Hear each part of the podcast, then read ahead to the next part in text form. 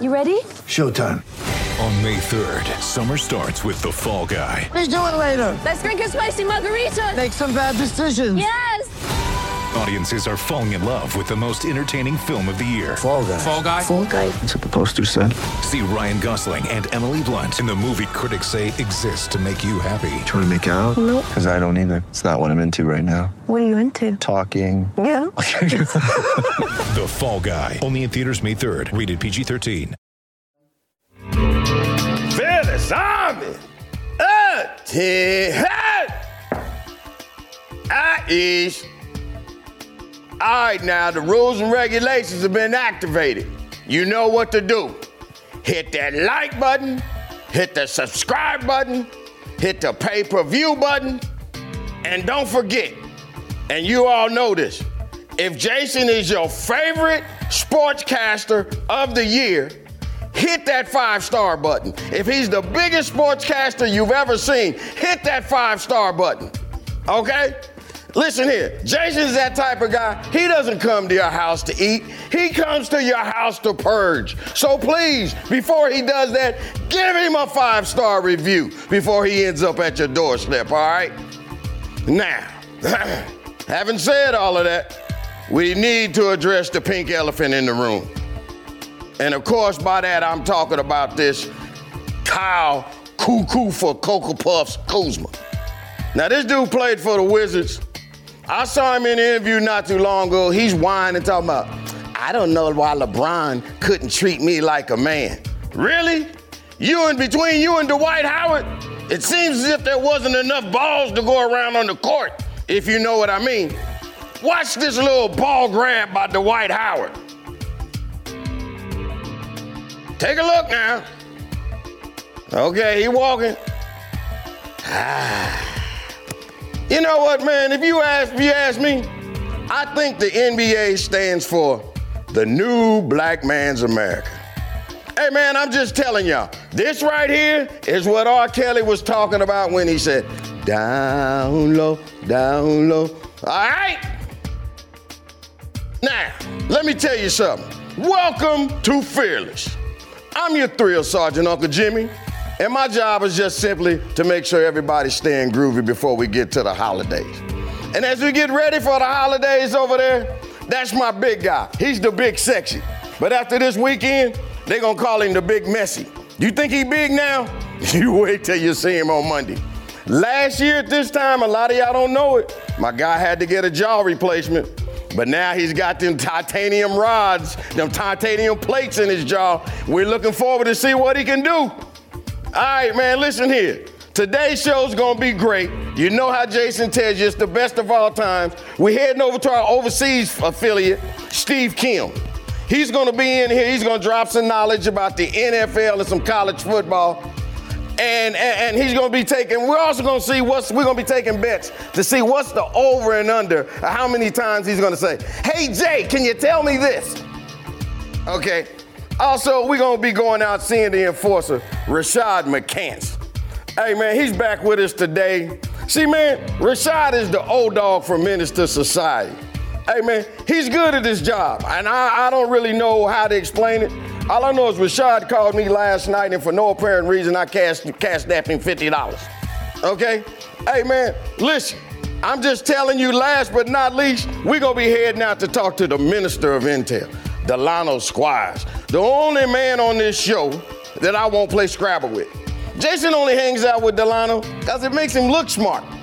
And having said all of that, I need y'all to get ready for a feeling that you ain't never felt. I need all of y'all to sit back, relax, and strap on your seatbelts and get ready for my guy. If he was the R&B singer, he would call himself Beef Sweat. Give it up for my guy, Big Jason Whitlock. You know.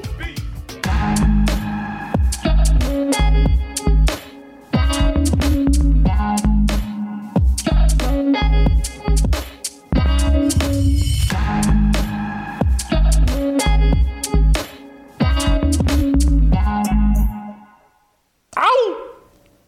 And uh, good job. Thank you, Uncle Jimmy. Uh, wow. It's Tuesday. Uh, it's the day before the day before Thanksgiving. Uh, so glad you guys are here. I, I, I gotta say, the fire I started yesterday, so massive that I'm gonna set a series of small fires today. Just a series of small fires. Uh, we're going to get right out to Los Angeles and bring in uh, the Korean Cosell, uh, Steve Kim, because I want to talk about uh, my first little small fire here. LeBron James uh, was suspended one game, and Isaiah Stewart two games for the little tussle and brawl that they had uh, in a game two, three days ago. you guys saw it. Do we have the clip? Do we have the clip of LeBron's little backswing? And let's play that as Stewart kind of snaps. And we saw Zach LaVine light him up, then Giannis, and then Jayson Tatum. And tonight it's their number one guy, Jerami Grant. Uh-oh, uh-oh, Stewart and LeBron. Stewart is hot, and everybody's coming out now. Now this is ridiculous. Yeah, he must have caught an elbow or something, but oh yeah, he's he's got a lot of blood streaming from the side of the eye. Look, here goes Stewart.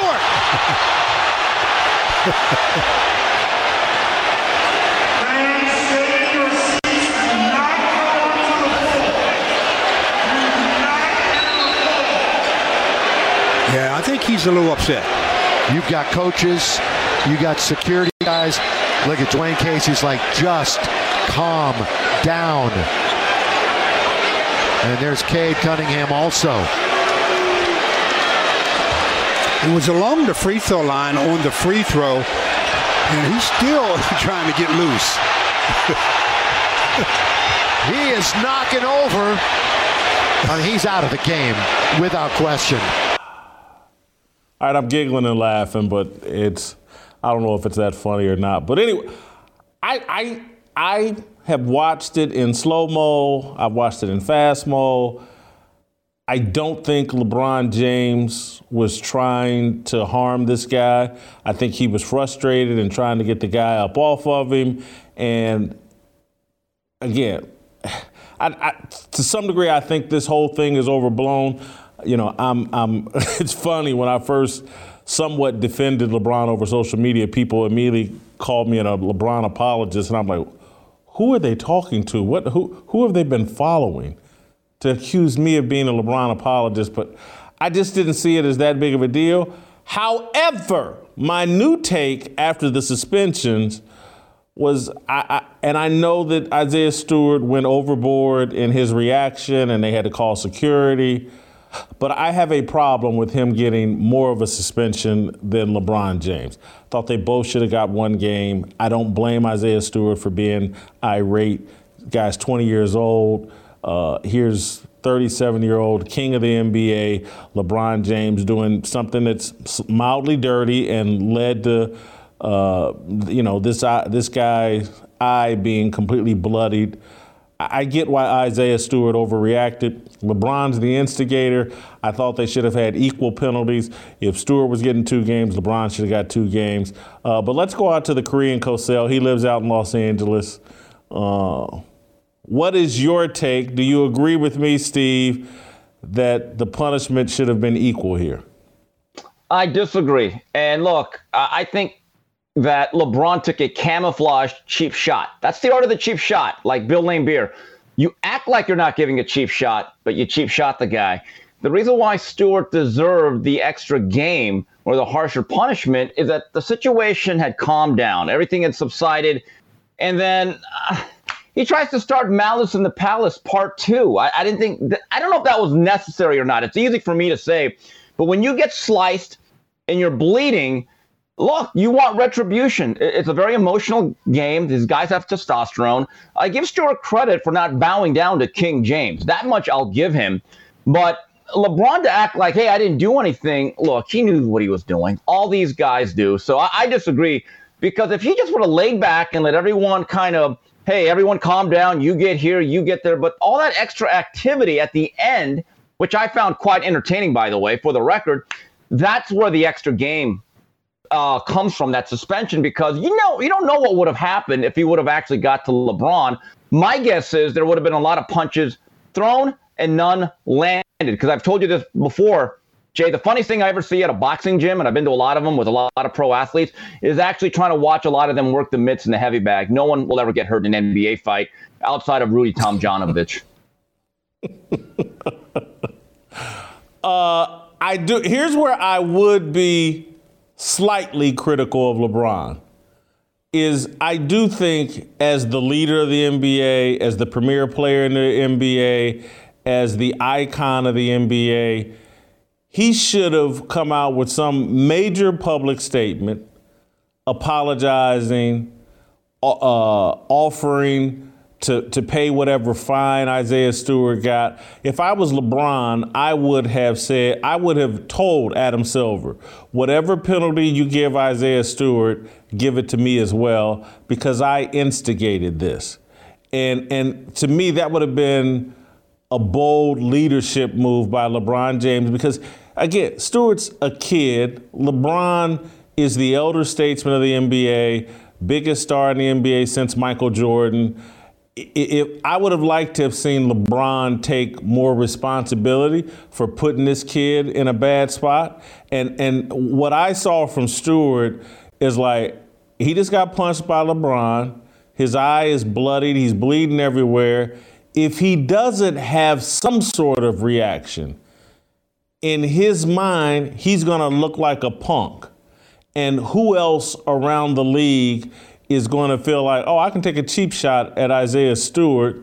Uh, LeBron did it. He got away with it. Stewart didn't really have much of a reaction. I, I felt like because of how, how high profile LeBron is and Stewart, again, that's why there was a delayed reaction because I think it played out in Isaiah Stewart's head like, oh my God, I, I got to draw a line in the sand here. I have to respond in yeah. some way. This is going to be seen everywhere. I can't look like a punk. Right. Uh, and look, a couple things here about LeBron. If you're going to try to be Michael Jordan, you better have a Charles Oakley do all the dirty work. Okay. And, and in hockey, every guy like a Wayne Gretzky has a Dave Semenko, an enforcer that keeps the peace. LeBron tried to do that, then walk away like he's the Peace Corps. That's not the way it works. Also, with Isaiah Stewart, I, I give him credit. He marked his territory, as you said, Jay, and it kind of reminds me of what happened to Isaiah Thomas when he took an elbow, one of the worst I've ever seen from the mailman. And there was a subtext to this story that was interesting. This had a lot to do with Isaiah Thomas's snub from the 92 Dream Team. So he goes up against John Stockton, who effectively took his place. And in this game, which I believe was at the Salt Palace in Utah, and he was absolutely dominating John Stockton, just embarrassing him. And Karl Malone said, wait a minute, I'm going to have to put an end to this. And he gave him a gash that would have stopped a prize no, fight. No, no, no, no, no. Steve, I think you got it wrong. I think you, I think he crushed I think, you correct me if I'm wrong, he crushed John Stockton in a game before, and this was the next time they played each other because Isaiah actually, this happened early in the game when Isaiah takes this hit from Karl Malone, and he actually came back and played. He went to the hospital, got stitched up, and came back and played, I believe, in the second half. Well, okay, so, but I do remember that when this happened, Isaiah's gashed up, and the old time trainer of the Pistons, I forgot his name, tries to come over and look at Isaiah. And Isaiah like almost choked the trainer saying, Did you see what he did to me? Look, there's anger, there's testosterone. These guys are emotional. And I, I don't know if LeBron would ever do that. I think LeBron's brand of leadership is about him and his people. Short of that other guy being represented by Rich Paul or being friends with Maverick Carter, I don't ever see LeBron really doing anything for any other player or for the greater good of the NBA Players Association. I don't. By the way, there's nothing wrong with it. I actually don't expect LeBron to tell anybody, hey, whatever I'm getting, he gets too. Because remember, they each got a game for the original altercation. That's fine.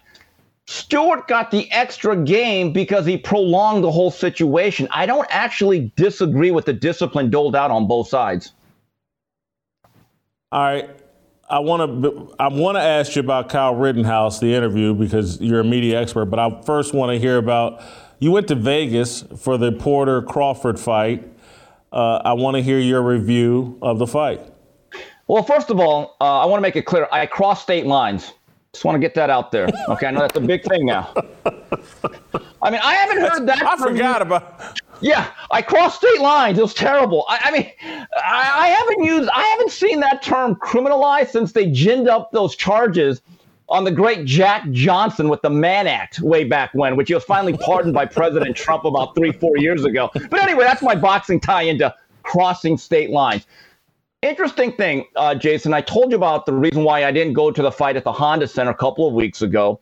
So I get into the hotel uh, that hosting the fight, and I don't want to get into the names because I don't want to ruin it for everyone else. I was there in May, and none of the hotels had any signs saying masks were required. They had pretty much moved on. That was late May, and now this is mid November. All of the hotels all of a sudden had signs that say mask required. Here's what I found very, very interesting. Some of the hotels, they didn't enforce it at all. I didn't have a single person come up to me and say, uh, sir, you must put on your mask. There are like groups of five or six people. One or two people would have a mask. The other couple would not at all. Now you go to another hotel. Now this actually happened, Jay. Uh, I am at the Virgin Hotels. We had dinner, and I'm talking to somebody over the railing of a bar. They're inside the bar. I'm just out of it. It's a boxing person that I've known well, having a conversation, and a security guard comes up to me and my friend and says, "Sir, can you put on your mask?" And we said, "We need to have one on." Well, he doesn't, and he's sitting down at one of the tables. And the security guard was very nice. He said, "Well, here's the thing. He's inside the bar on that side of the railing. You're on this side of the railing, so I have to follow the rules." We complied. The guy's doing his job, but that's the lunacy of it all. Now, fast forward to Saturday night at the Mandalay Bay Michelob Arena. They said to us, media, if you're inside the press room area beneath the tunnel coming into the venue, you must have your mask on. But as soon as you walk out, where there's going to be about 12,000 people all packed in together, not a single person really had a mask on. I thought that was real interesting. It's like the inconsistency of this. As for the fight, Jason, it, it kind of went the way I, I, thought it would. Porter would be very, very difficult.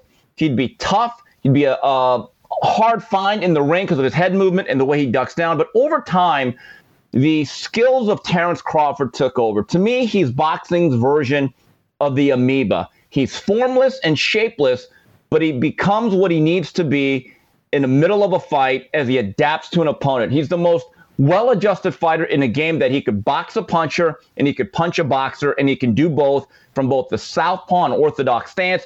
And eventually, he broke Shawn Porter with some really precise counter punches. There was a lot of controversy over the father that I know very well, Kenny Porter, stopping the fight as soon as the second knockdown happened. Uh, I'm in the minority, Jason. I actually did not vehemently disagree with that stoppage because Terrence Crawford, once he goes in for the lack of a better term, kill, he's the most vicious, violent finisher in the sport. He's like a rabid, starving Doberman going after a piece of meat. And uh, Terrence Crawford, in my view, clearly is the best welterweight in the sport. Hmm.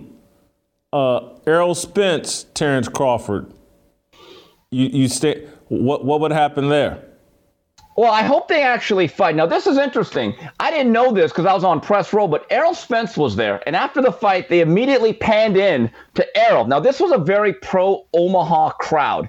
Okay. The, the, that fan base of Crawford actually travels very well from his home city. And as soon as they panned in on him, he got booed vehemently. And then he just decides to stand up and walk out. N- not exactly a Clubber Lang moment. To me, if I'm Errol Spence, I'm saying, hold on, hold on, hold on. Uh, let me get in that ring and let me challenge that guy. That's the boxing that I remember. Instead, he just departs the arena. I, I have my doubts if that fight will ever happen. I'll be pleasantly surprised if it ever does. But given Errol Spence's recent injury in regards to his detached retina, horrific car accident he had a couple of years ago, and the overall style, I believe Terrence Crawford, uh, along with many matchmakers and people in the sport of boxing, would be the favorite in that fight at this time. Uh, Korean Cosell, because you are the Korean Cosell, I can ask you about more than just sports. Uh, Kyle Rittenhouse did an interview last night with Tucker Carlson. Here's a little highlight from it, then I'll get your reaction. So tell me, Kyle, how you wound up in Kenosha that day. Um, well, it actually started on August 24th. Um, I was working my job as a lifeguard at the Recplex in Kenosha County, and then the riots were still going on, and a curfew was implied. So I went to Dominic Black's house, and I stayed the night over there, and saw the videos of the riots and the arson going on. Um, What'd you think of it? It was upsetting because Kenosha is my community. Um, and I just was upset seeing my community up in flames. Yeah, I bet you were. Um, so you're at your friend's house that night. You've come back from working as a lifeguard. Yes. And then you decide to go in. First, you're cleaning up graffiti, correct? Uh, yes. So we say the night, August. I say the night, August 24th. We wake up in the morning and we're talking. We're like, let's go. Let's go help our community. Let's go see what we can do. And we ended up at Reuther Central High School where we were cleaning graffiti for a couple hours, and then we met with the owners of Car Source and we offered to protect their business from fires, making sure the rest of their other two properties didn't get burned down like they did the night prior, and they agreed. Um, we came back. We went back to Dominic's house and um, hung out there for a little bit, and then we went to uh, Car Source to help protect the property and make sure it didn't set on fire again. I can't say I was surprised, Steve, but uh, I thought Kyle Rittenhouse came off very normal, very likable. He came off kind of the way that, that I thought. He's a little bit awkward. He's a do-gooder, and that's how he came across to me. And he was a do-gooder that got put in a bad position on that night and made some compromised decisions that he was forced to have to make by a do-gooder meets three eh, three criminals, career criminals, and and make some decisions he he was forced to make. I I, I liked Kyle Rittenhouse before the interview. I liked him more after the interview. Jason, Kyle Rittenhouse is the everyday All American young man. And I actually give him a break for being awkward. I don't think anyone ever asked to be thrust into this particular circumstance that he is. Uh, came off very measured and intelligent and generally a very nice young man. And I have a question for all these people that are trying to demonize him. Be honest, in the recesses of your heart, would you rather have Kyle Rittenhouse as your neighbor or the three guys that he got into the run in with, for the lack of a better word? Let's be honest about this. And once again, it's another object lesson or an example of why we should never trust the modern mainstream media in a sense that they propagated lies for a good year over this young man. Um, you know, when they say crossing the state lines, I, I go back to that. They make it sound like he went from Illinois to the border of Tijuana between Mexico and California. It was literally a 15 minute drive. I'm still hearing from people that he came over with firearms. I, I don't. I, he didn't. It's almost like he asked his mom, "Hey, mom, did you pack extra hand grenades with my ding dongs in my lunch?" Okay, that's been refuted a million times. The other thing, uh, the fact that he had no ties to the city, that's simply untrue. He had family members and friends. And look, he was a he's a young man that was trying to stop bad trouble, not good trouble, as the saying goes. And I have a question for all those people that say, well, he shouldn't have been there. Right. Neither should have the, let's call them what they are, rioters and looters. This was not a protest. When, when you frame it like that, you're simply being untrue. Protesting is protesting. But when you start damaging property, stealing, burning, and destroying property, that is not a protest. And that that's what I find really interesting. And Jay, I got to give you credit. I'm going to call you Vivica A. Fox or Jada Pinkett because you set it off yesterday. And we, we I got to talk about Malika Andrews. That that here's the funny thing. She should be honest, and she should have began that segment. We are two and a half black people. Now, now you're being accurate. now you're being accurate. But you, you said something a couple weeks ago, uh, years ago when you were on FS1 that I never noticed. I'm an Asian guy from the suburbs. I don't know this stuff. You said it's always the light skin and the half breeds that are the most militant. And once again, that was proven to be correct. And some of the stuff that was said, it's almost like everyone gets a script and they're supposed to go by the script and use certain phrases like crossing state lines. It's very Orwellian. But among many of the things that Malika Andrews said that made me uh, roll my eyes was this is the reality that we are facing in the black community. Couple points. Number one, I don't think white on white crime is something that really is a big focus of the black community. Uh, second of all, individuals like her, and maybe that whole panel, they do what I call gated community activism. They say certain words, they spark a certain emotion, and they send a certain message. But then at the end of the day, they go behind a gated community, which is all about what 99% white. And, and I remember you said this on a podcast when you're doing that thing with Curtis Schoon last year, which I loved. You said, let's be honest about these. These career criminals that they are caping for, these people would all be horrified to ever be around them or have their family around them. And Jay, one last point I want to go back to from last year. I remember texting you this when it happened. I'm a big fan of HBO Hard Knocks. And last year, during the summer of George Floyd, they focused in on the LA Chargers. And when the Jacob Blake situation happened, you had a bunch of players and athletes walking off the court, boycotting or whatever. I remember Anthony Lynn telling his team leaders, and they're all over Zoom meetings last year because he couldn't meet with them. And when the players wanted to walk out, Anthony Lynn said one of the bravest, most courageous, honest things I ever said. He said, Hey guys, if you don't want to practice because of this thing, I get it. But just don't practice to not practice. Okay, go out into that community or whatever communities are affected by this and talk to those people. Feel their pain and figure out how can you help them. But to just not practice, no, I'm not with that. I, thought that was one of the most honest, blunt things I could ever say. And that's my problem with a lot of these individuals that espouse these views. Outside of saying these words and stirring up these negative emotions in your people, what else are you really doing? Nothing.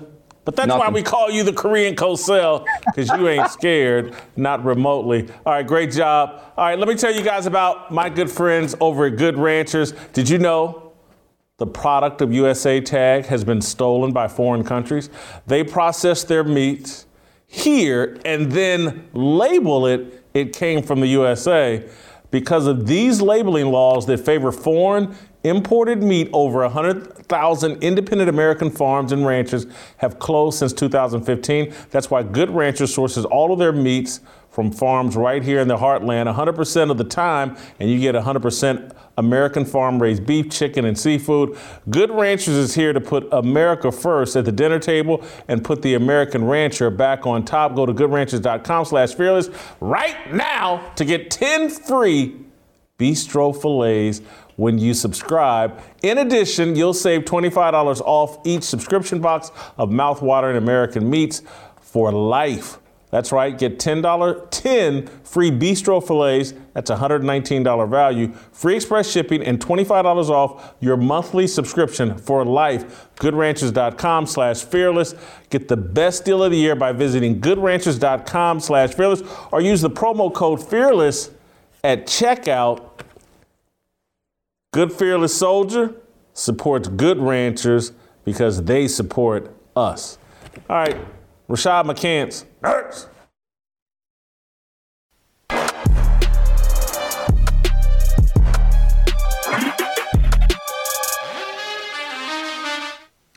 All right, welcome back. Uh, let's keep it rolling. Let's go out to Las Vegas and bring in Rashad McCants, former NBA player, former North Carolina Tar Heel, uh, LeBron James, Isaiah Stewart, both suspended. LeBron one game, Stewart two games. Uh, I just talked about it with the Korean Cosell. Now let's go to a former player and get his take. Did the NBA handle this properly? Um, let's think about this for a second. The eye in the sky doesn't lie. That's one. So let's look at the film. And the film fully shows that there was an intent, there was blood, and there was a reaction. So just let me give full transparency here for the fans and the people watching. I would have responded the same way at 20 years old. I would have responded the same way at 30 years old. And I will respond the same way now. You know, when you're hit the way he was hit in the course of the game, it's immediately it's, it's rage. It's trying to figure out what just happened. And once you start leaking man, you have to respond. So, you know, it's one of those things where you got to take into account, you know, defending yourself. And a man's natural instinct is to defend himself when assaulted. And you have to understand that as fans and and anybody watching that it's a it's an unpopular hot take, but LeBron did this intentionally. But let me explain why. A player like Isaiah Stewart is coming into the league trying to establish himself. LeBron James is the sacred cow. You cannot establish yourself on a sacred cow. It's not something that you do. It's an elitist classism mentality for Hall of Famers, All Stars. You establish yourself at a different tier level than the greatness and the royalty of a LeBron James. So LeBron was immediately insulted when he seen that this player was trying to establish himself on him, and he sent him a message. But for LeBron James, that was immediately rage and regret. And we look at our community, we look at human nature, and rage and regret runs rapid and rampant in our society. And LeBron immediately hit him in rage and immediately regretted it. But here's where LeBron could have did better. LeBron was immediately in a mentorship situation where he could have in in that moment not retaliated, went down to the other end of the floor, pulled Isaiah to the side and told him, "Listen, this is not it's not cool what you're doing, bro. I understand what you're doing, but look, I like you, you you're a fiery guy, but you got to calm down when it comes to me. And this is a private conversation. This is what makes you elite. But LeBron didn't do that. LeBron retaliated. And in that moment, he regretted it Hold on, immediately. Oh, you're you're saying the punch to the face was the retaliation. Yes, to to Isaiah Stewart trying to establish himself as you know a, a hard nosed defensive stopper, and I'm gonna go against anybody. And this is why I say full transparency. That's how I came into the league. I knew right away that you have to establish yourself with consistency with the referees, consistency with every player, night in, night out, to play a certain way that everyone knows that you're gonna be this Ron Artest type of player. LeBron James said to him, with this intent, you're not gonna establish yourself with me. But LeBron James handled it the wrong way. And he missed So, out hold on on, the hold, hold for one second, Rashad, because I want to unpack what you're saying just a little bit so that it's cr- cl- clear to the viewers and listeners.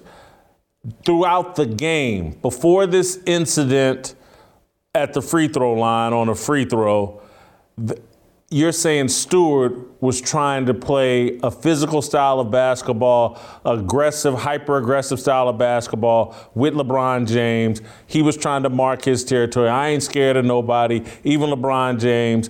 And by the time they got to this free throw line incident, LeBron was already frustrated.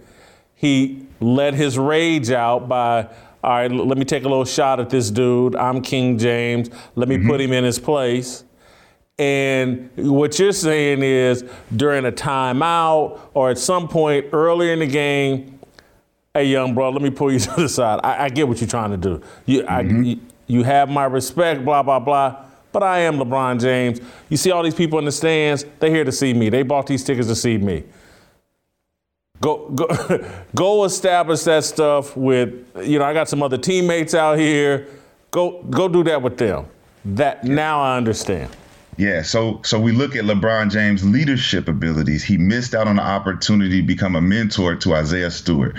He missed out on the opportunity to get Isaiah Stewart's respect, the utmost respect, to say, listen, I now I, I didn't even know I was establishing myself like this. This is an innate natural instinct for Isaiah. He he exhibited to me an alpha energy he responded and defended himself. And so when you do that, you say, LeBron, you missed out on an, on an opportunity to take this young fella under your wing and say, look, I like this guy. Because that's what happened when it came down to Kobe Bryant and myself. When I played Kobe Bryant a certain level, he immediately was like, you know what? I like this energy. I'm not going to antagonize this situation by retaliating to how aggressive and how how hard you're playing against me, I'm going to say, look, uh, young fella, I like it. I love it. Keep it going. That made me respect Kobe Bryant that much more. And I think LeBron James missed out on opportunity for the league to see his leadership. Even in the scuffle, LeBron James could have told everybody in that arena to stop what you're doing, move out the way. Isaiah, come over here. I'm sorry, bro. I did not mean to do that. Everybody calm down. I'm, I'm my bad. My bad. LeBron has that power to split the sea and make everything stop and end that. And he didn't. He allowed his teammates to incite it. And now you got Anthony Davis and Carmelo Anthony saying he's not a dirty player because, you know, he did what he did. And it's like that didn't have to happen. Mm. I want to transition to uh, another topic.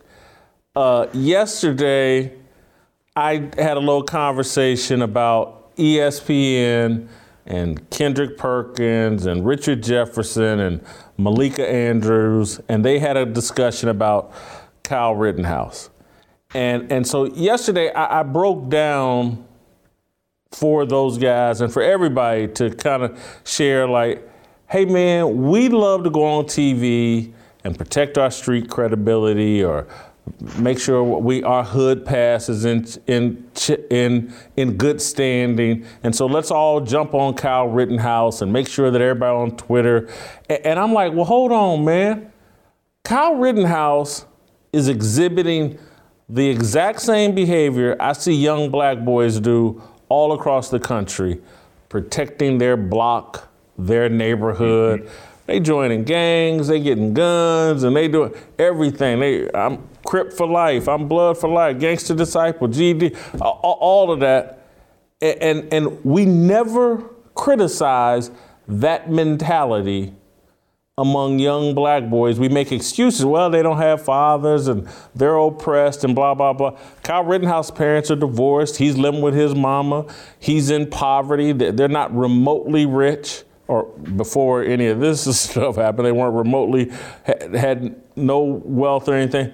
He's showing the same energy, masculine energy. Maybe it's misguided or whatever, but it's the same masculine energy we see from young black boys all over the country that join gangs and do the same thing.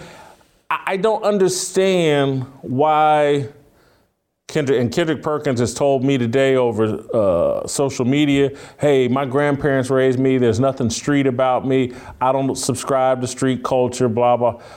And I very transparent, honest answer. Richard Jefferson's father was killed in a drive-by shooting in Compton, California. Mm-hmm. I, I, mm-hmm. So I can't understand why everybody seems comfortable going on TV. Oh, I can't believe Kyle Rittenhouse tried to protect his neighborhood, tried to protect his block. I can't believe it. Who, what kid would do that? And I'm like, damn near every kid I know in the hood. so, have I missed something here? yeah. Yeah, you missed something, Jason. I think you missed the fact that there's a certain type of propaganda moving and that these guys has taken the ball and ran with it. You know, I think those guys understand that the climate of racial tension is very high and they can throw out any kind of narrative they want and everybody's to take it and run because you're on one of the hottest shows in the world. But let's unpack what's happening. Now, we're talking about three gentlemen who are convicted felons. We're not talking about three innocent white people. We're talking about a convicted sex offender level three.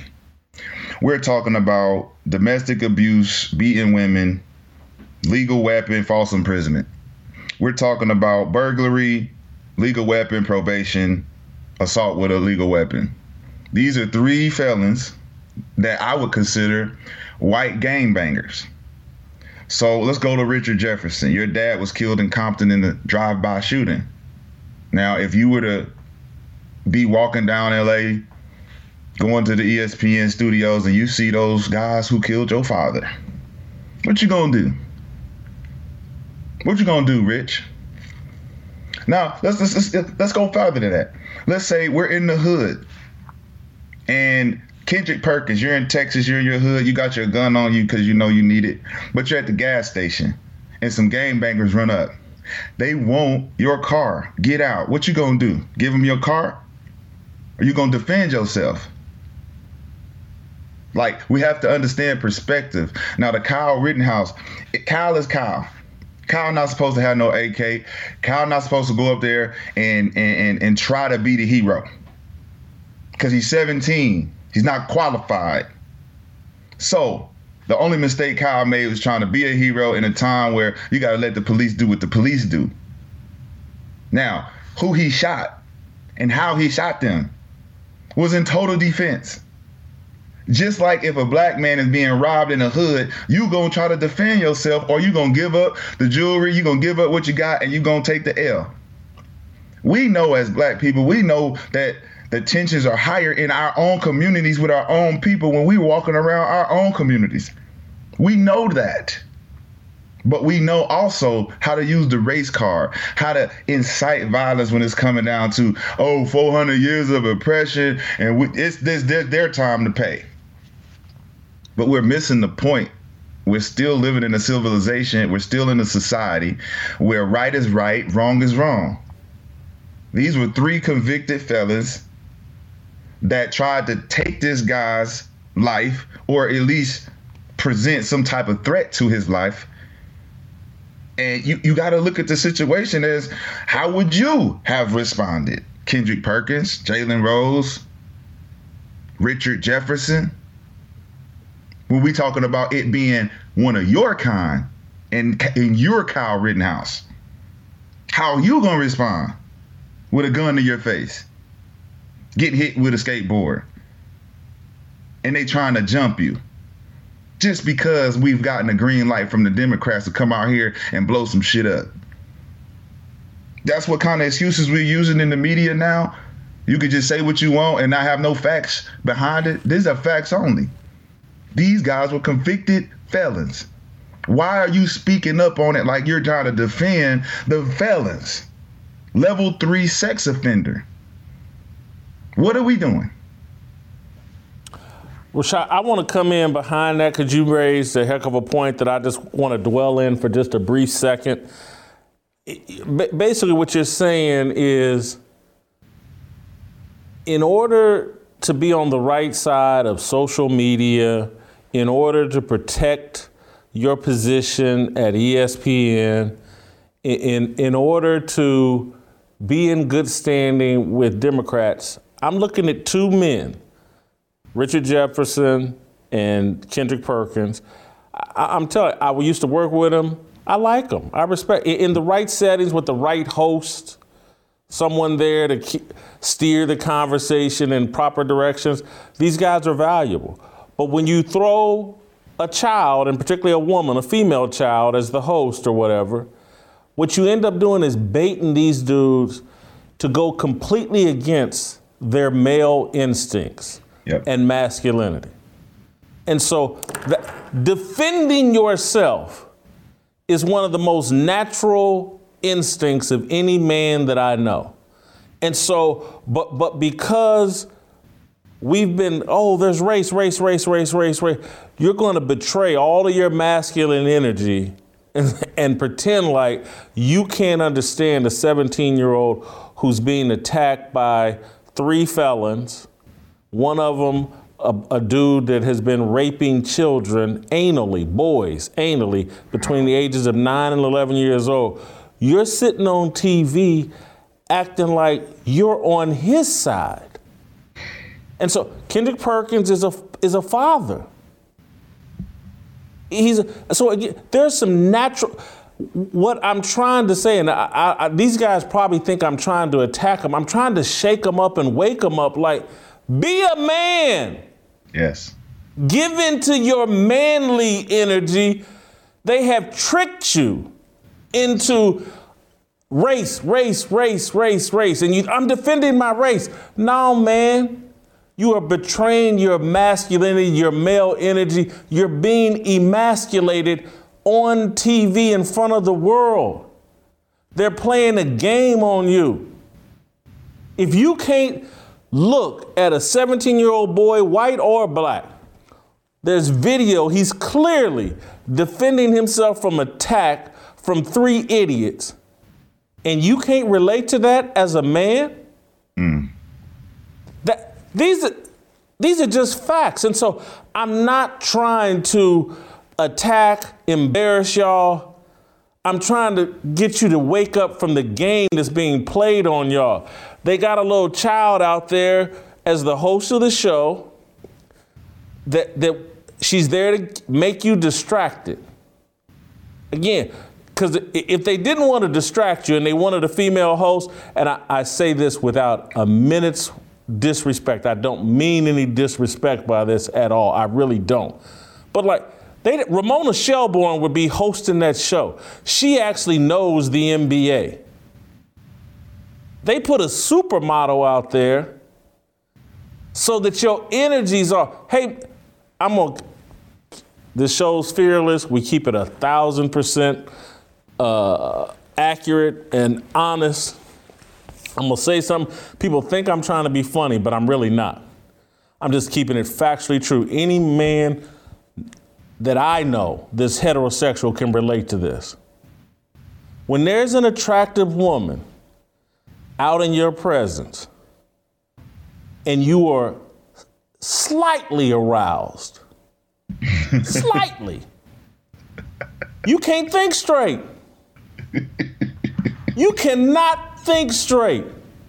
Oh, That's man. just facts. Do you understand how many times every I I can only talk about me. Hmm. When I release, it's like sanity returns to my head. When I'm aroused, I'm insane. I'm thinking all kinds of dumb things. and then as soon as I release, it's like, oh, God, I'm a normal human being again. And I can think straight. Yep. That's the game that's being run on us. Sit something about something out there to get you a little distracted, a little aroused, get you thinking about other things, get you Yep. tapping. Oh, I want to show how sensitive I am and how I, I want to be relatable to her. I want to say things that she finds pleasing. It, it distorts the entire conversation. And the next thing you know, you're throwing out all your masculinity because you want to be BFF with her. You want her to like and respect you. Or not even respect, just like you. Right. So, I, I, I you brought up, you brought me to a, a great point in terms of, and, and it sounds like I'm, I'm beating up on these guys. I'm really not, man. Wake up.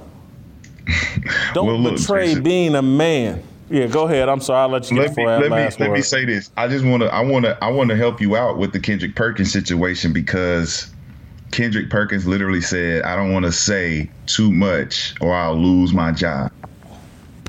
Now, I'm segueing on your whole spiel just now on masculinity, alpha energy. Kendrick Perkins just completely disappointed me with that statement alone. Every let's just say they had some points that could be semi-valid when you talk about perspective. Let's just say that hypothetically. But when you say I don't want to say too much because I don't want to lose my job, woo, I don't want to call you out your name, big bro. You know, you know me, I know you. We go back to Houston, Houston hoops and Texas, Texas uh, AAU with you and Indy EB. But bro, this ain't it for you to hide behind your job and not be able to really tell the tale. Like it's disappointing as a man to see you hide behind your job at ESPN and your check as if you can't do nothing else. You've made way more money than me. Why am I this much more fearless than you? It don't make no sense. I'm not at ESPN, and if I was, I'm gonna speak the truth. They're gonna have to fire me because the truth is the truth.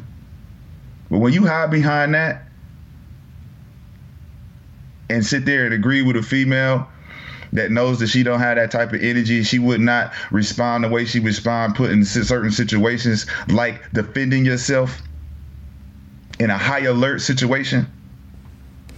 You don't want to lose your job. That's not commendable as a man. And I'm disappointed you know, because he's sitting in a leadership position where people listen to him and say, "Yeah, yeah, Perk, you're right. Don't lose that job." Now you're now you're inciting that more black people should be more protective of their job more than their stance against real justice. I'm disappointed, Perk. Uh, thank you. Uh, that was Rashad McCants.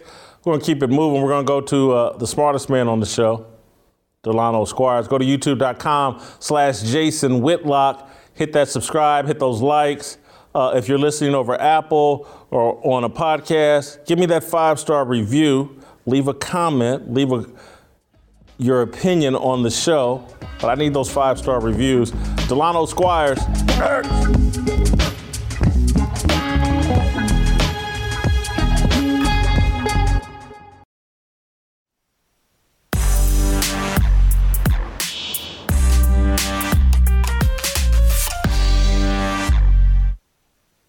Right, welcome back. Uh, time for the show to get smart or smarter. Uh, time for uh, Delano Squires uh, to join the show. And Delano, only because you're so smart, I can throw you this curveball I'm about to throw you. It's just a tiny curveball, but you can handle this pitch. Uh, earlier today, I was in my car driving to get my hair cut and uh, I was listening to MSNBC on Sirius XM, and Craig Melvin was hosting a discussion with some guests, and they were talking about Darrell Brooks and what happened in Waukesha, Wisconsin, and how Darrell Brooks, just two days before, had been released on a $1,000 bail. And they had the conversation for a solid 20 minutes about bail reform and the, hmm. the discussion on MSNBC was like, oh, have we gone too far with bail reform?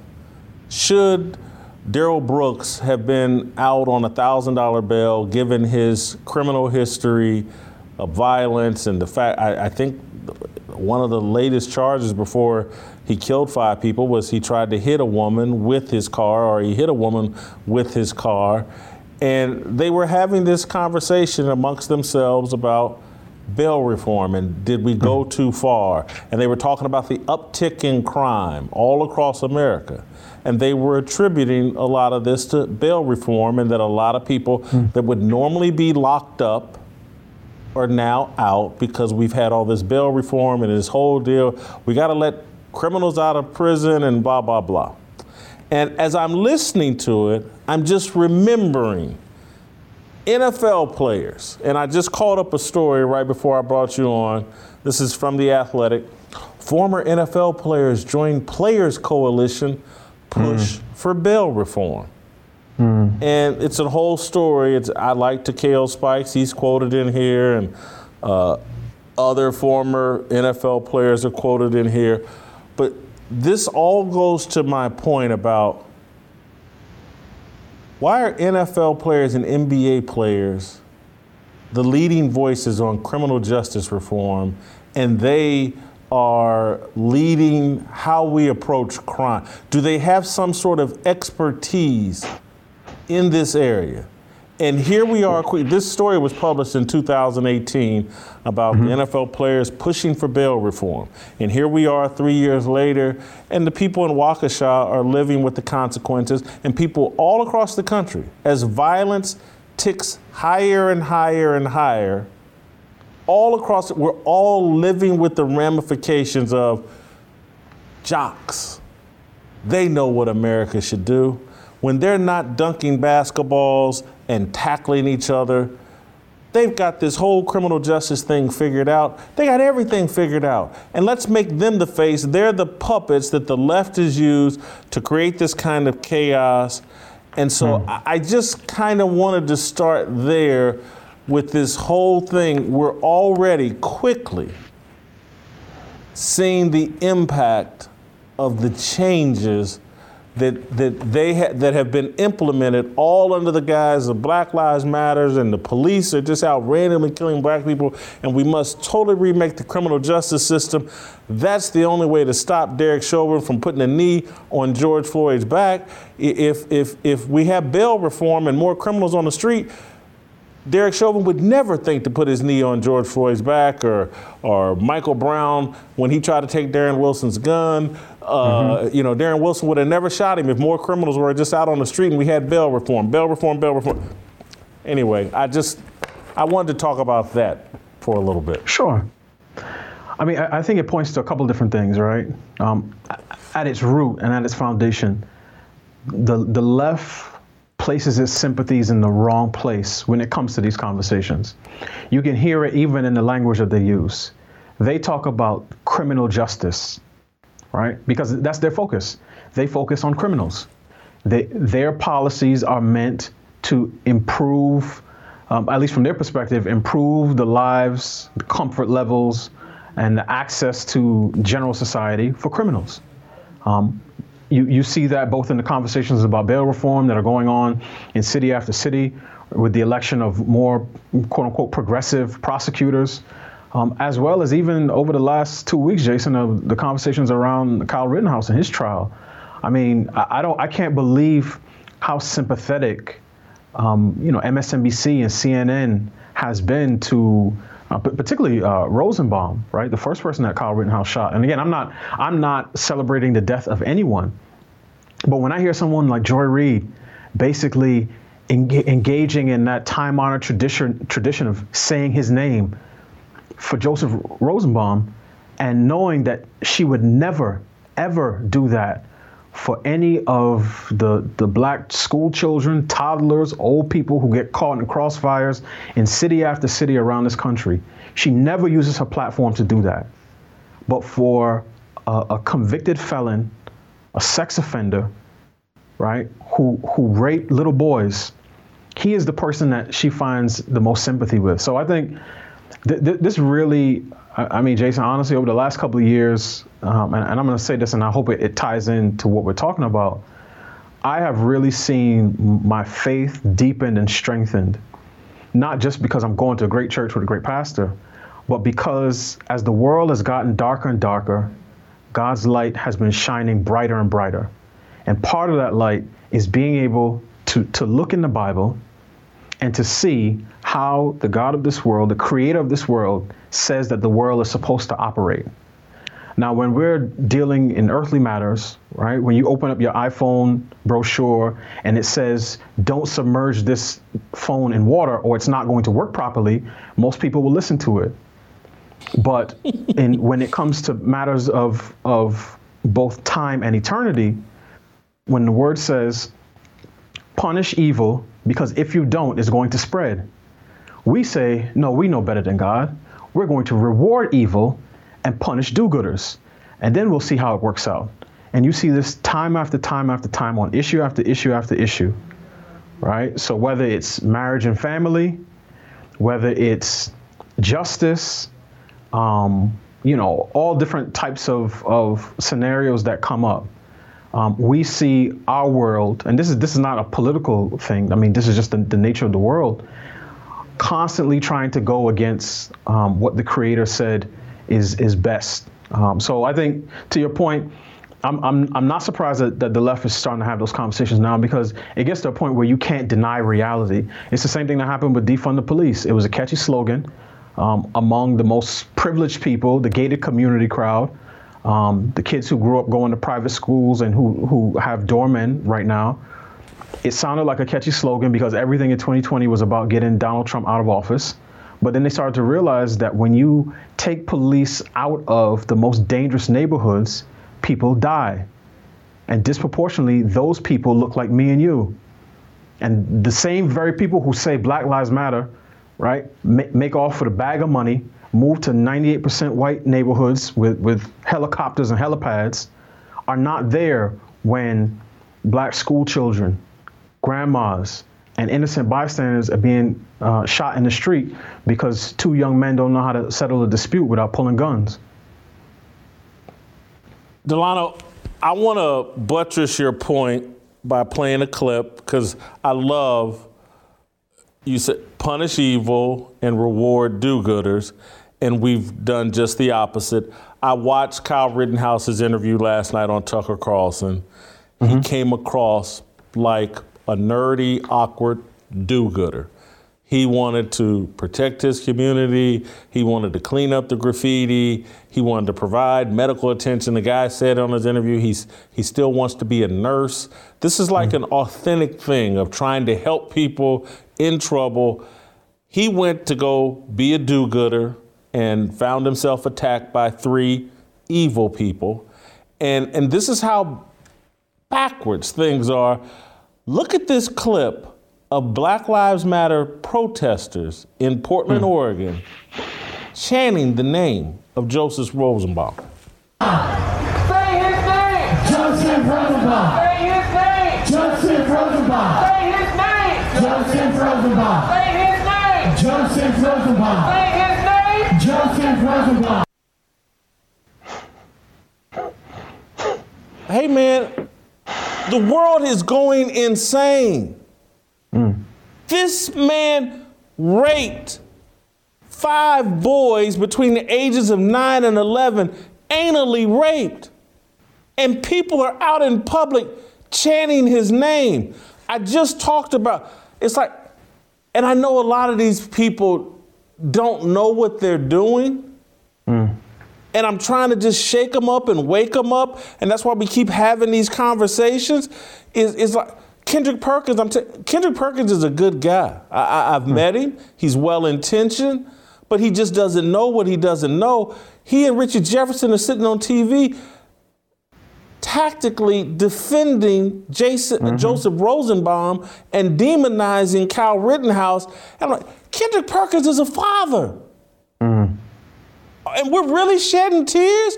Not that he cried, but we're really throwing all this sympathy to Joseph Rosenbaum. The man's out there dropping the N word right and left, threatening to kill people. He's anally raped children. We, we, we are punishing do gooders and celebrating evil people.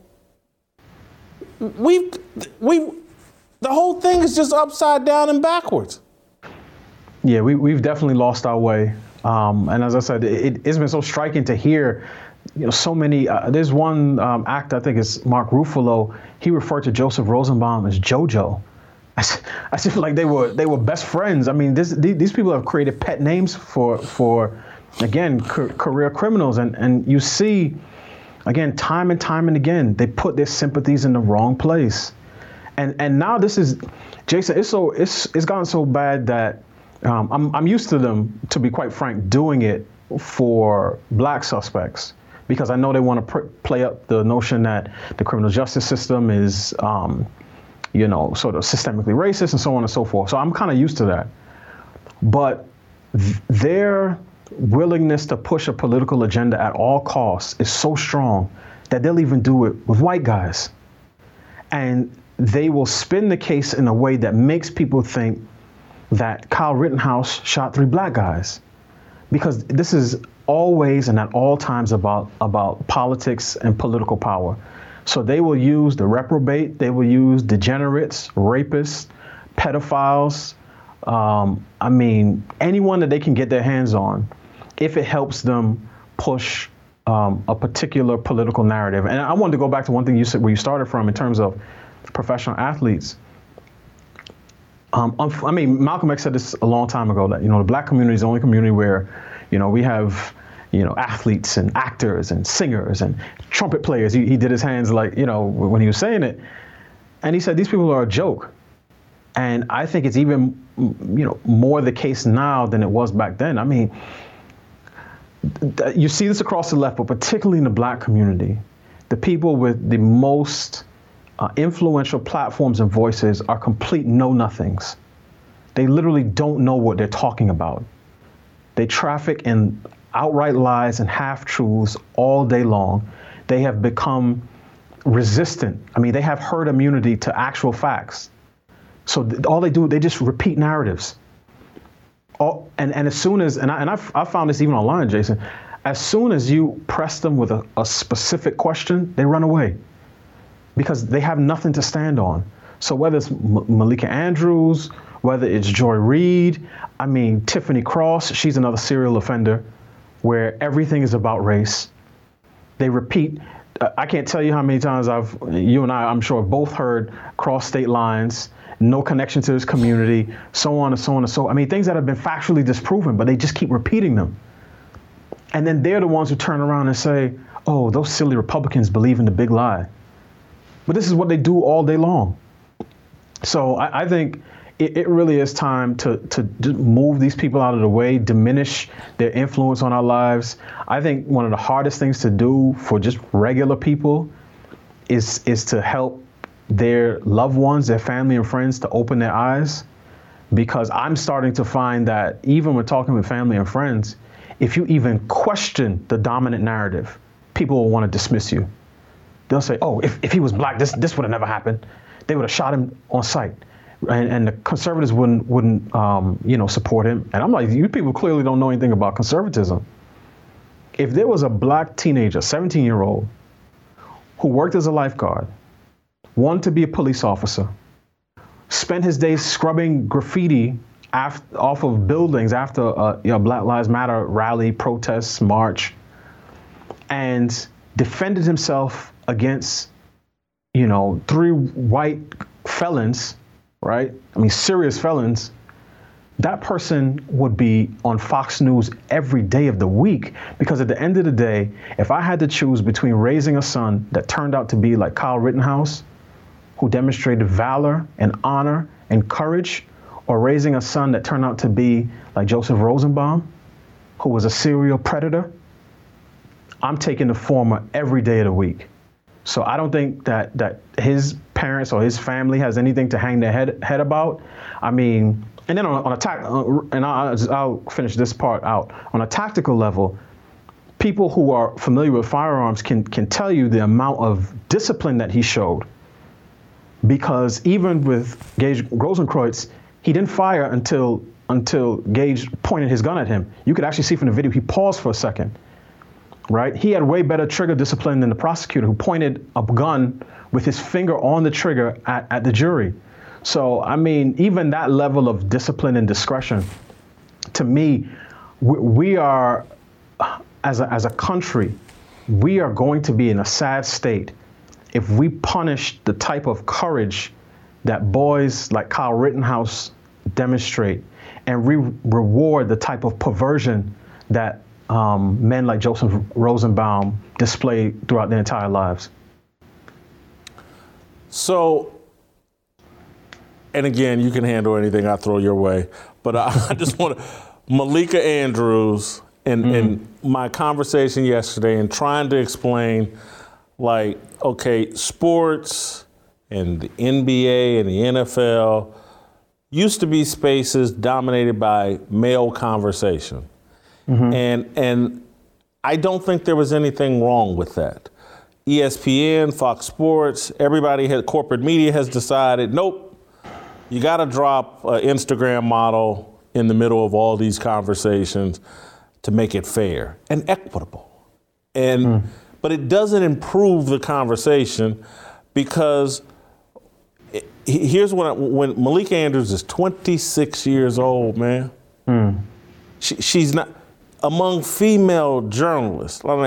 Ramona Shelburne tonight will forget more about the NBA than Malika Andrews is likely to ever know. Mm. Uh, you, you, you, toss in a few, hell, Cassidy Hubbarth knows more. But when you start talking about some of the dudes that have covered the NBA or whatever, and just grown people that have mm-hmm. actually covered the NBA who could be hosting that job this is what I'm saying about it's calculated in terms. Let's put these young supermodels as hosts of these shows because they know they didn't get the job because of their basketball acumen or they're the hmm. most knowledgeable about the sport. They know that why they they're pretty and they're going to look good on camera, and they're never going to push back. And so what I'm saying, a grown person that was hosting that show might have and particularly if it was a man, might have been like, You you want me to go on TV and talk with Kendrick Perkins and Richard Jefferson about Kyle Rittenhouse trial? What, what do they know about it? Right. An adult would have said that like, hey, that's going to put them in a bad spot. It's going to put me in a bad spot. It's not fair to Kyle Rittenhouse. It's not what our audience wants. Somebody would have given them some pushback. But when you put a child in there, they're not going to give any producers, anybody that kind of pushback. And then, so again, I look at Richard Jefferson and Kendrick Perkins. If they were actually the most qualified and didn't feel like someone's done them a favor, they would have said, Y'all gonna have Malika Andrews ask us what? I haven't watched that trial. I don't know anything about it.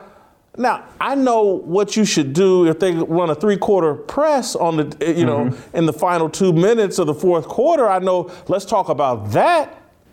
But you're asking me to talk about Kyle Rittenhouse? Why are y'all put a grown person with some confidence who's, trust me, I've been in these meetings. I, I I know what executives look like when I say, no, we ain't doing that. Mm-hmm. With these guys, are you kidding? And I break, no, no, no, no, no, no. And they go, hmm, see, Whitlock's a problem. He doesn't want to talk about Tim Tebow the way we want to talk about Tim Tebow. He does. Mm. We got to get someone more amount, and that's when they start. They figured it out. Hey, let's put supermodels in here.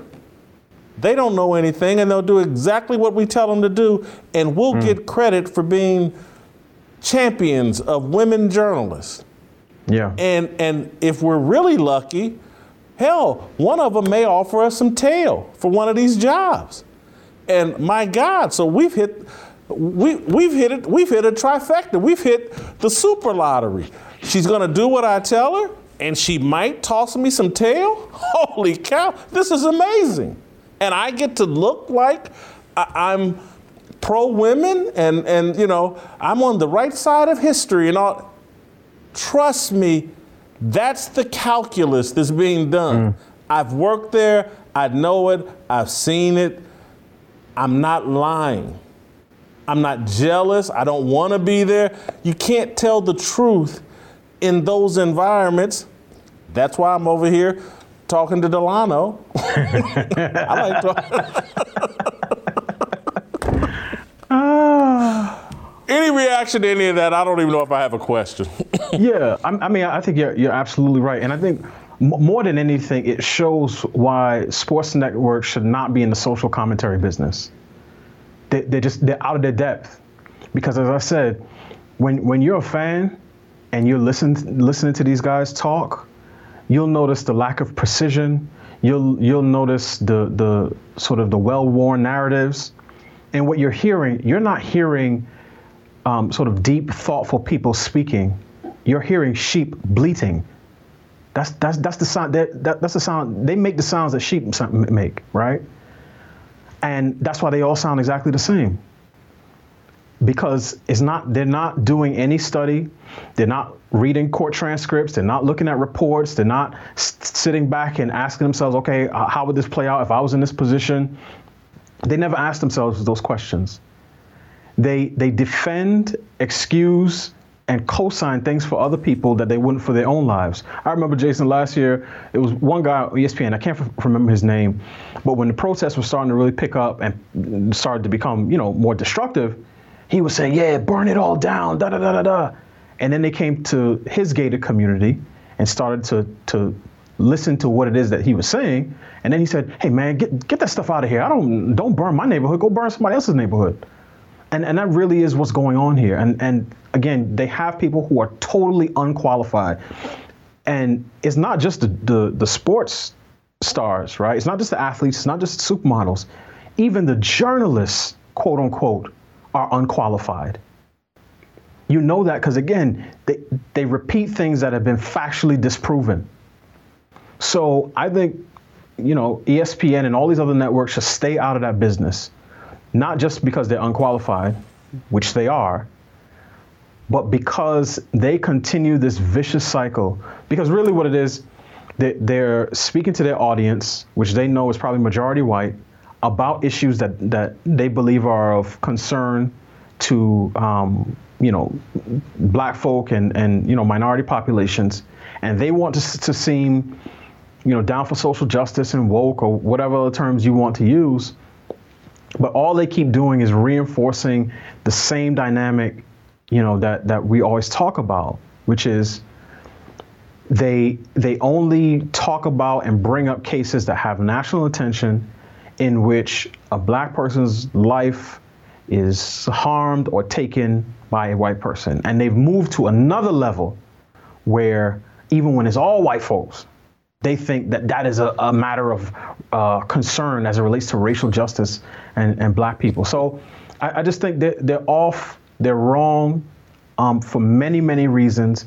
And I, I, just think they should stick to sports. And I, am not saying that in the spirit of shut up and dribble. I'm just saying it in the spirit of people who are good at things should stick to what they're good at right? You don't you don't go to your orthodontist for tax advice. There's a reason for that. So when a guy who, you know, to be quite honest, barely got out of college and can barely string, you know, a, a noun and a verb together, is weighing in on deep, complex issues of self-defense law. I, I just don't think they put him in, in the best position. And, and it's not that he doesn't have an area of expertise. It's just that people think because they have an area of expertise in one place that that transfers to every place else. And what we're seeing time and time and again is that that is not the case. And we're being led by some of the most silly, unprepared, and, and shallow people in media, sports, and big business. Delano, uh, you wrote a great column today that basically argued that, hey, look, 30 years ago, we used to actually have honest conversations and be able to talk about the issues impacting black people in an mm. honest, self responsible, transparent way. You point to the song Self Destruction, mm-hmm. and, and then you compare it to where we've moved to today, where Jemele Hill is basically arguing that uh, white oppressors need to fix what happened to young Young Dolph, uh, the mm. rapper who was killed in Memphis, Tennessee. It's the responsibility of the white liberal or the white oppressor to, to come to the table and fix the pathologies that led to Young Dolph getting killed. Uh, you, you just juxtapose that to 30, 40 years ago when rappers actually used to talk about what's really impacting us. Yeah, and and I, and really, there's a there's a parallel in terms of what I was writing about and what we just talked about. And one of the things that it picks up on is the the result of a decline in male leadership. I don't think it's any um, coincidence that again the most prominent sort of racial justice movement of the last 50, 60 years was led by three women, three self-identified radical feminists right? Two of whom are in relationships with transgender or non binary people, right? These are people who have just totally different priorities. So for me, I'm trying to make the argument that the black community is, is, in, a, is in a tailspin and a nosedive, and we're headed for a complete state of self destruction for three main reasons. One, um, the levels of violence in some of our communities is staggering it is one of the worst kept secrets in our society and sort of political discourse um, because of some of the reasons I just talked about. Because all the attention goes to instances that people can use for their own political purposes. And unfortunately, a dead black 18 month old doesn't serve anybody because if the shooter is also black, you can't you know, dismantle the police or, or you know defund prisons off of that. Right? You, you have to go after um, you know, you, you have to pursue those goals when, when the perpetrator is a white police officer or vigilante. So one is the, is the levels of violence in our community.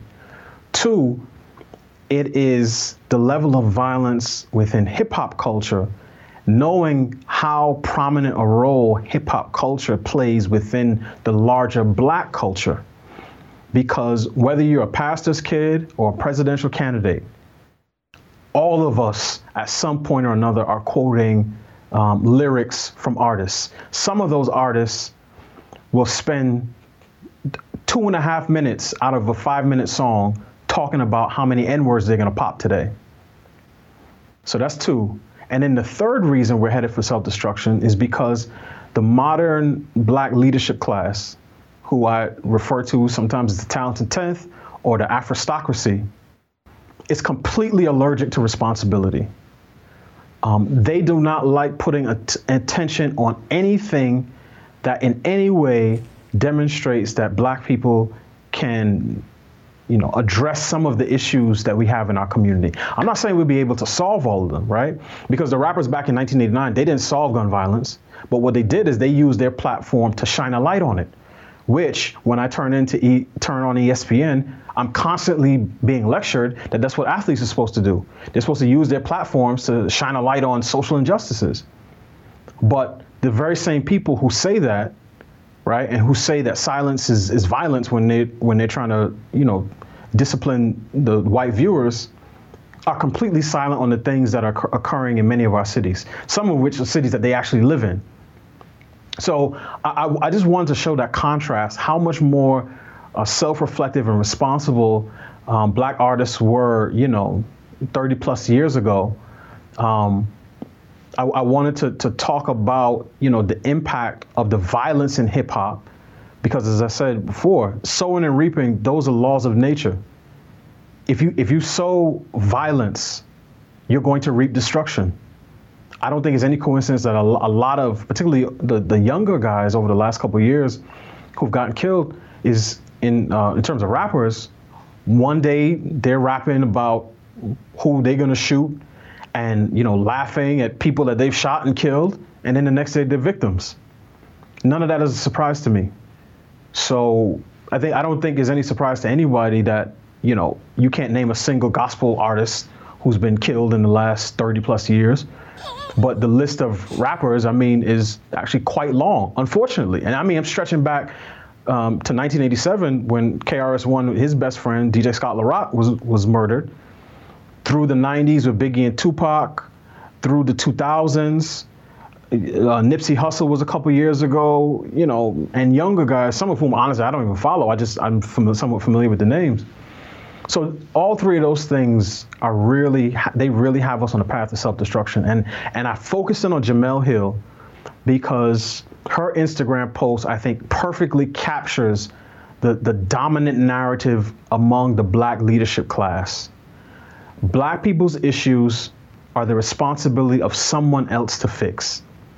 When you when you read that post, when she gets to the point, and I quote this in the piece where she says, "Fix these issues and the violence will disappear." You you can hear the passive voice. She never says who's responsible for fixing them, right? It's just they just put it out in the ether. Well, somebody fix it. And and to me, that is not the way that a, a, a community should should operate. Um, we have to be responsible for the things that we are responsible for. And people like Jemele Hill, and even, you know, I, I made reference to Charlamagne tha God on the Breakfast Club. They, they, they want the result, but they don't want to put in you know the work to get there. The Breakfast Club could, today could say we are not platforming any artists who make murder music, who degrade and disrespect black women, and who push drug culture. If that if that's what you're promoting, you're not getting on our airways. They could say that. They have the juice to say that. They don't want to say that because that would take bread out of their mouths. And a lot of these folks are hypocrites. That's why they put the responsibility on white folk. They paint black people as damsels in distress, looking for a white knight who just finished anti racism training to ride in on their white steed to rescue us. All while they paint themselves as, I'm, you know, I'm a big, strong alpha male. I'm, I'm a king, I'm a god. No, you're not. No, you're not. Kings don't beg other kings to come and save them. That's not the way the kingdom works. Kings don't abandon the, their children to the barbarians and watch afar as, as the queen and, and the prince and princess have to fend for themselves. That's not the way the kingdom works. Kings take responsibility for their kingdom and for their tribe. And the modern aristocracy is completely against that. And, and, I think it was time to, to say that clearly, um, you know, as clearly as I could. Thank you, D. Thank you. That was Jason. awesome. Happy Thanksgiving to you and yours. Uh, make sure you get the big piece of the turkey leg. Uh, go to youtube.com slash Jason Whitlock. My God, did you just hear that? Does this not deserve a five star review on Apple? Does this not deserve 10,000 likes on YouTube? Could you leave me a comment? I watched the show with you guys last night. I was in the chat. Uh, I'll be there again tonight. All right, uh, Uncle Jimmy is just around the corner with our approval rating on LeBron James. It's my obligation, no hate, discrimination, raising up your hands for freedom.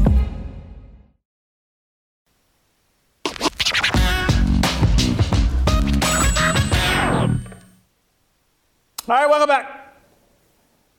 Awesome show uh, today. I know Uncle Jimmy's going uh, to agree that you know my performance was absolutely flawless. Uncle Jimmy's here to uh, review my performance as well as uh, help me give an approval rating on uh, LeBron James. He was our topic of the day. LeBron got in a scrap with a Detroit Piston, Isaiah Stewart. But uh, before we talk about LeBron, I've been on fire for two straight days, Uncle Jimmy. I know that uh, you're about to just, I mean, I mean, I don't know if you could have done any better than what I've done the past day, but I'm going to let you review my performance. I, I will tell you, I, I have to admit, man, you are truly full of yourself.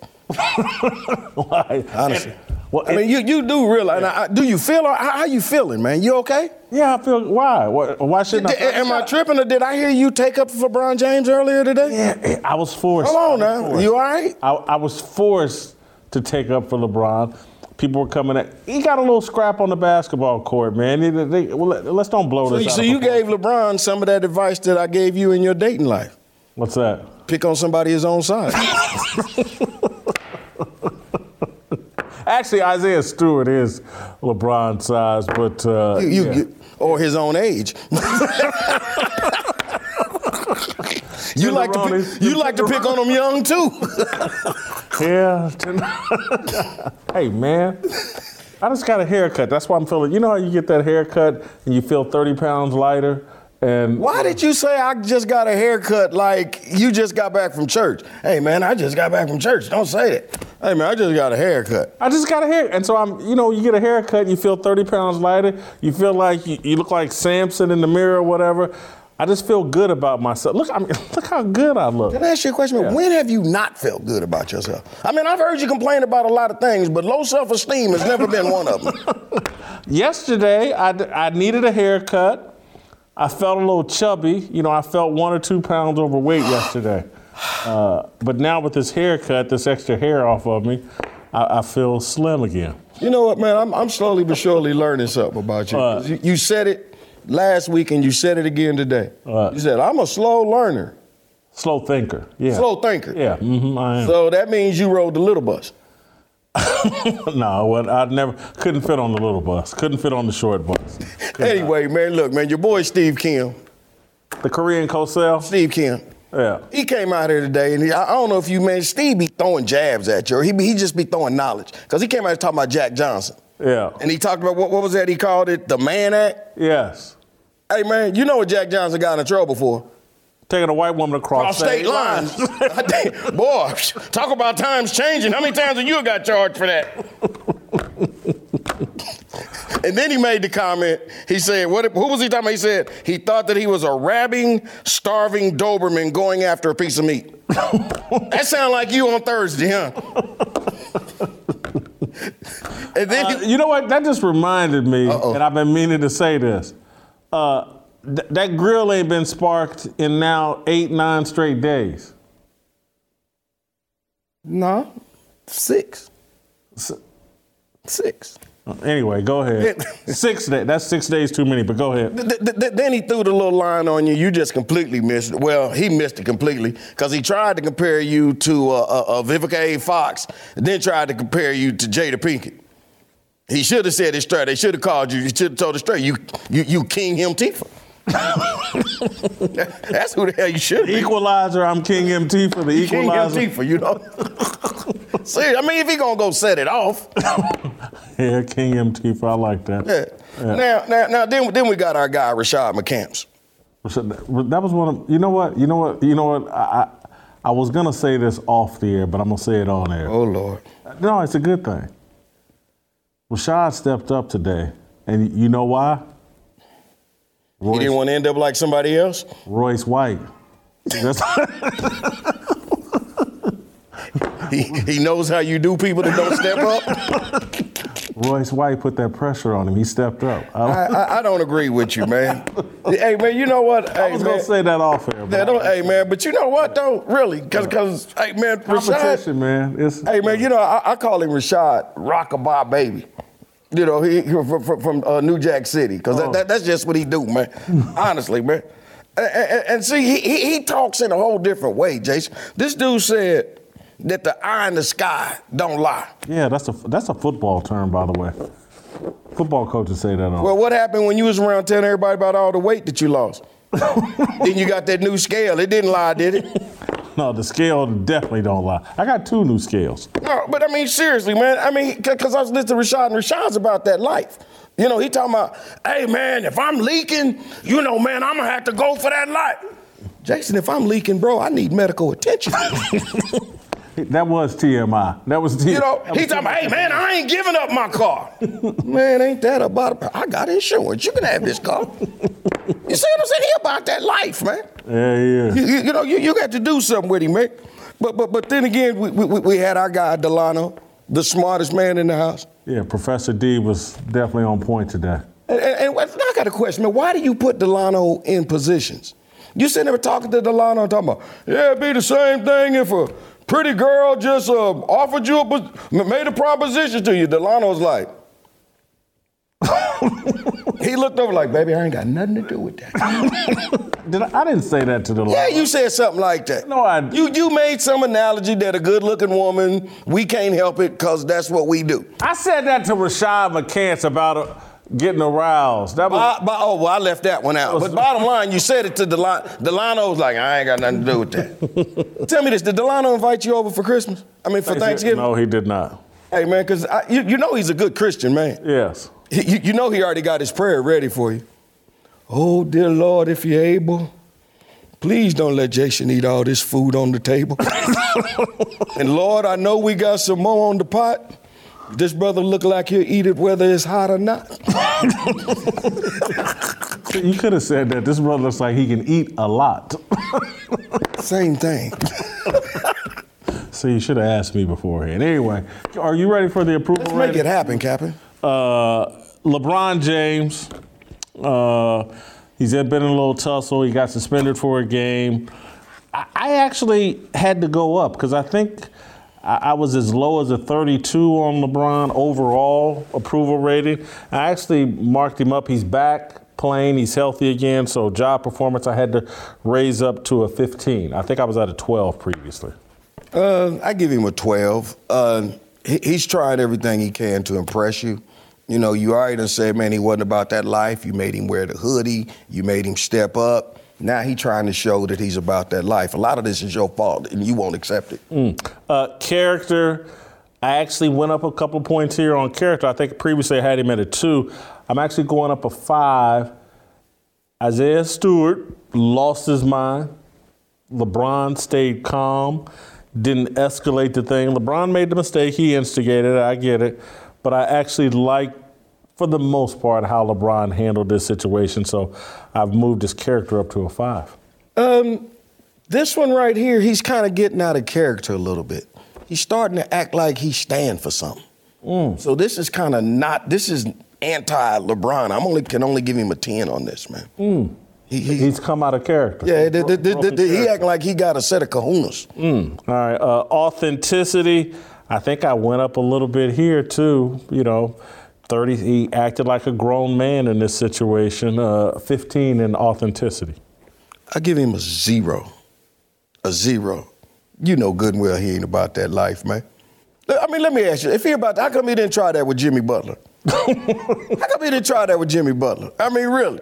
I mean, come on, man. That's what I liked about Rashad McCants' point, though. Basically, he's saying he wouldn't do it with Jimmy Butler because Jimmy Butler is an elite. He's an all-star. He's trying to tell Isaiah Stewart, "Hey, man, stay in your lane. You ain't on this level. Don't come challenging me." Okay. And he said, "Look here, excuse me, old man." And then you know, I mean, I understand. Hey, sometimes you got to you got to put that on them young kids, you know. All right. But you know, hey, let, us keep it real, man. The it factor. Yeah. Hey, I, I, I don't think he got it. To me, that, that that was a little soft punch. That wasn't no real punch. Man, he done bloodied the eye, bloodied the lip. Hey man, if you want to see a punch, you need to see how Kermit Kermit Washington punched your boy. What's what's his name? He damn near killed the guy. Okay, look. Rudy Tomjanovich. Okay, Le- LeBron got suspended for one day. You want to punch somebody? This is how you punch somebody. No, that's this, how is, this is like the Sagruda film. he goes up and to the left. Pow, and to the left. now that's a punch. That's the Zapruder film, and I. Up That's pretty and to good. the left. You know, that's one of my favorite movies, JFK. It's one of the most underrated movies ever. It's an awesome movie. That you might, I may watch that over the Thanksgiving holiday. Joe Pesci in the movie was oh, phenomenal. Oh, yeah, he was.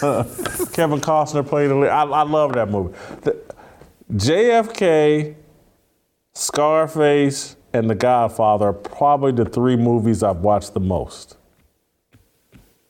JFK, Scarface, and The Godfather. Yeah, probably the movies I to hear you talk about sleepers. You need to talk about sleepers one day. I haven't seen. I don't know if I've seen. You need to watch sleepers. Right, well, I got LeBron's it factor at 11. I think we both have him at a dumpster fire, but I almost have him out of the dumpster fire range at a 46. Uh, you've got him deep in the. Hey man, Yeah. I need everybody to get out of the way. Holiday time's coming up, and Jason's getting ready to make his exit from the building. I am so excited about the holiday. I'm, I'm, I'm going to Cincinnati. I'm gonna be with family. We're gonna play some cards. Y- y- y'all gonna play bid whiz or y'all gonna play spades? We're a bid whiz family. Okay, I was gonna say because I'm an anti. I, I'm not big on spades. Spades is too easy. Bid whiz is is is more my speed. So what happens to the person that's sitting in your family that they a, that, that they can talk a big spades game, but they don't play. They can't play bid. they, they, they need to go sit down at the little kid table. Yes, I agree. I agree. But yeah, we, we, we play bid with. I think we're doing that on Friday. There you go. No Trump. Make it walk. One at Boston. Oh, I can't wait. Choo, choo. Let's make it go, bro. Uh, here tomorrow. Have you made up with her yet? No. I don't know what's going, on, but I, I'm I'm done talking about tomorrow actually, because someone else from my past has creeped back up and has been texting me every night. Is she fond of peanut butter? Most beautiful woman I know. I gotta be honest with you. Lord have mercy. But uh, so I'm done talking about tomorrow. Don't don't bring up. I love tomorrow's song. I love tomorrow. I love this song. But I'm distracted right now. By the way, you know Corey looked up tomorrow. He was very disappointed. He was? Yes. How come? Because he thought tomorrow was a sister. no! Did he really? Hey, she's not singing like that. you are so young. Yeah, she thick though. Thick as government cheese, bro. Trust me. All right. Surprised you giving up so easy. What's one restraining order? Jeez. Hey, uh, we'll have Royce White on for an extended uh, interview tomorrow. It's really good. I like that dude, man. Yeah, that brother's good. That's he got. Dude, that dude is wild. He got Rashad McCants on his. You should have got him earlier, made somebody else step their game up. Stop it. All right. We'll see you tomorrow.